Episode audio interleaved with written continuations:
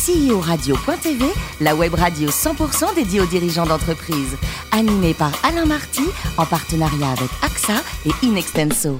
Bonjour à toutes et tous, bienvenue sur CEO Radio.tv. Vous êtes plus de 48 000 dirigeants d'entreprise à nous écouter chaque semaine et nous vous en remercions. Retrouvez-nous sur les réseaux sociaux, sur le compte Twitter, CEO Radio-TV.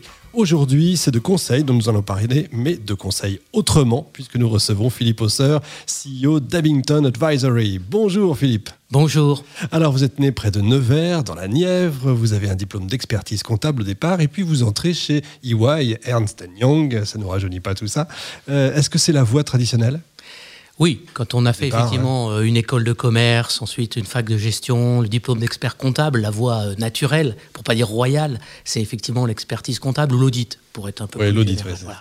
L'audit qui d'ailleurs à l'époque a été aussi un peu la voie royale pour faire du conseil. Donc oui, voilà, quand on sort, on a son diplôme en poche, on rêve d'être dans ce qui était à l'époque non pas les Big Four, mais plutôt les Big 7 ou 8. Oui, c'est ça, voilà. Exact.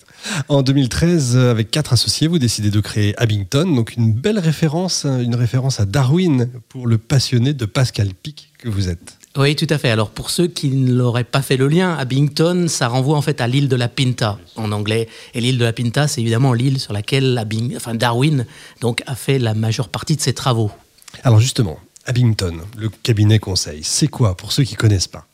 Bien, Abingdon, on a fait une promesse au marché, c'est de dire nous sommes le premier cabinet darwinien. Alors, on va dire Darwin, le conseil, c'est quoi tout ça ? Bah, finalement, Darwin, ça renvoie quand même à la transformation. L'évolution, c'est une transformation. Ouais. Et on s'est dit, il y a quelque chose effectivement à travailler parce que finalement, un consultant, ça accompagne quoi ? Ça accompagne des évolutions et des transformations. Voilà. Donc c'était vraiment fondé là-dessus. On voulait effectivement être très différenciant de ce qu'on a pu connaître, notamment dans une grande maison comme EY, Ernst & Young, en essayant effectivement, non pas de renier les méthodologies, mais de s'appuyer sur elles pour faire différemment. Autrement. Avec notamment, voilà, autrement, avec aussi un autre concept très fort qui était la co-création. C'est-à-dire qu'on croit évidemment toujours autant au conseil, mais on pense qu'un conseil réussi, c'est un conseil qui est fait avec le client, avec ses équipes. Pas à sa place. Pas à sa place, ouais, tout à fait. C'est malheureusement souvent le cas pour les conseils. Hein. Oui, c'est pour les consultants. Alors oui, c'est en tout cas une caricature. Mais ouais. Derrière une caricature, il y a toujours une part de vérité. On va rester un petit peu dans la caricature, parce que c'est souvent ce qu'on dit d'Abingdon, en caricature un petit peu, mais toujours avec bienveillance, évidemment. On dit que Abingdon, c'est un peu le spin-off d'EY. Est-ce que c'est plutôt un compliment ou un héritage difficile à porter ? Alors non, moi je le prends comme un compliment. Je vais surtout pas renier les belles années que j'ai passées chez EY, et puis à la tête du conseil, donc jusqu'en 2013. Mais par contre, pour être très clair, c'était absolument pas notre volonté. Dit différemment, on n'a pas effectivement fondé Abingdon sur le principe de faire un spin-off du conseil d'EY. Voilà. Maintenant, on ne le renie pas. Une part de notre ADN, c'est aussi l'ADN d'EY. Qui était parce que beaucoup de consultants de chez vous viennent d'EY, c'est ça ? Parce que beaucoup de consultants au départ sont venus d'EY, puis ensuite évidemment de cabinets un peu similaires. Mais encore une fois, l'important était de faire un peu autrement ou autre chose. Oui.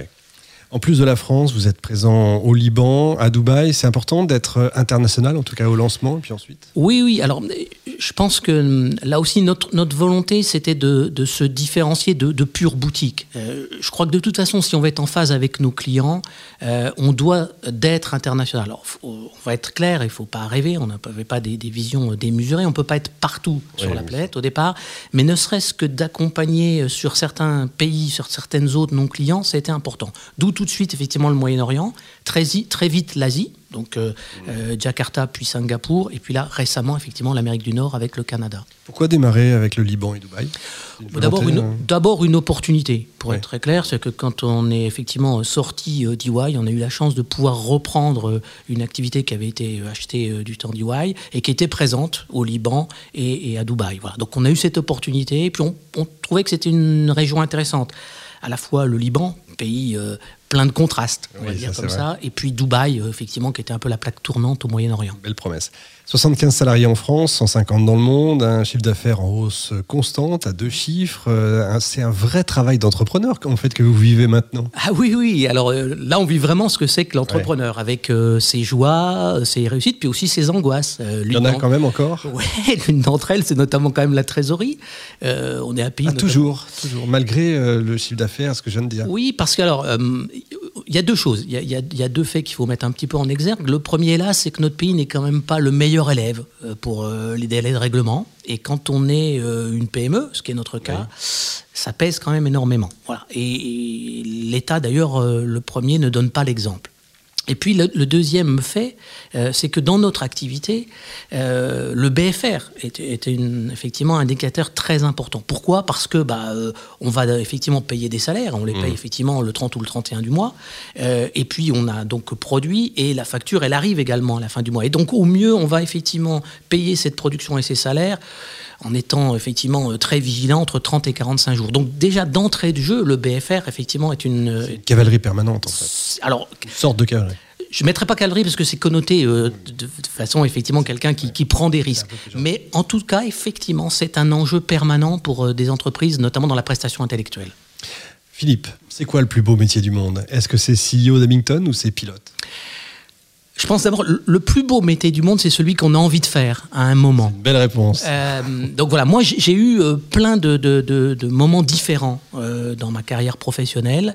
C'est sûr que si j'avais le temps, un jour, j'aimerais bien être pilote. Et à ce moment-là, alors est-ce que ce sera un métier, une passion ? Je ne sais pas, mais voilà. Mais je vis des moments très intenses avec Abingdon. Et en ce moment, j'ai le sentiment de faire quand même un très beau métier, si ce n'est le plus beau pour moi. Oui, ça se voit en tout cas. Je ne vais pas vous demander quel est votre club de basket ou de rugby préféré, évidemment, puisque vous êtes, je le dis quand même, en passage, président de la DNCG Basket, membre du Salary Cap Rugby. Vous dormez jamais, en fait, si j'ai bien compris. S'il m'arrive quand même de dormir. De temps en temps. Vous avez raison de ne pas m'interroger sur quelques préférences de club. Bon, d'abord parce que l'impartialité impose la neutralité. Voilà. Bon. Par contre, l'équipe de France de rugby, là, à votre avis, on va se relever ? Oui. On va s'en remettre ? D'abord, je pense qu'il faut qu'on soit tous un petit peu plus objectifs, ou en tout cas prendre du recul. Personne ne nous voyait faire une grande Coupe du Monde. Bon, ça n'est pas si mal sorti que ça. On a eu un geste malheureux, hélas, contre les Gallois.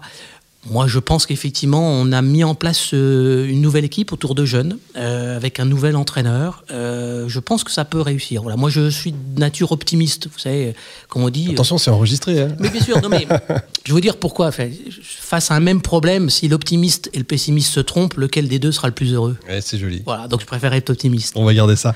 Et enfin, votre meilleur souvenir de voyage, c'est un safari photo au Kenya. Alors, c'est quoi ? Masai Mara, Ketchum, Tembo, tout ça ? Oui, tous ces endroits magnifiques. Ouais. D'abord, les paysages de l'Afrique, c'est quelque chose qu'il faut voir. Voilà, un peu.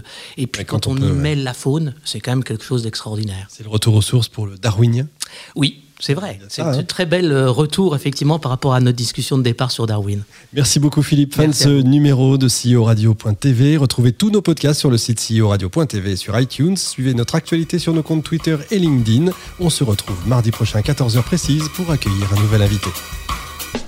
CEO Radio.tv vous a été présenté par Richard Fremder.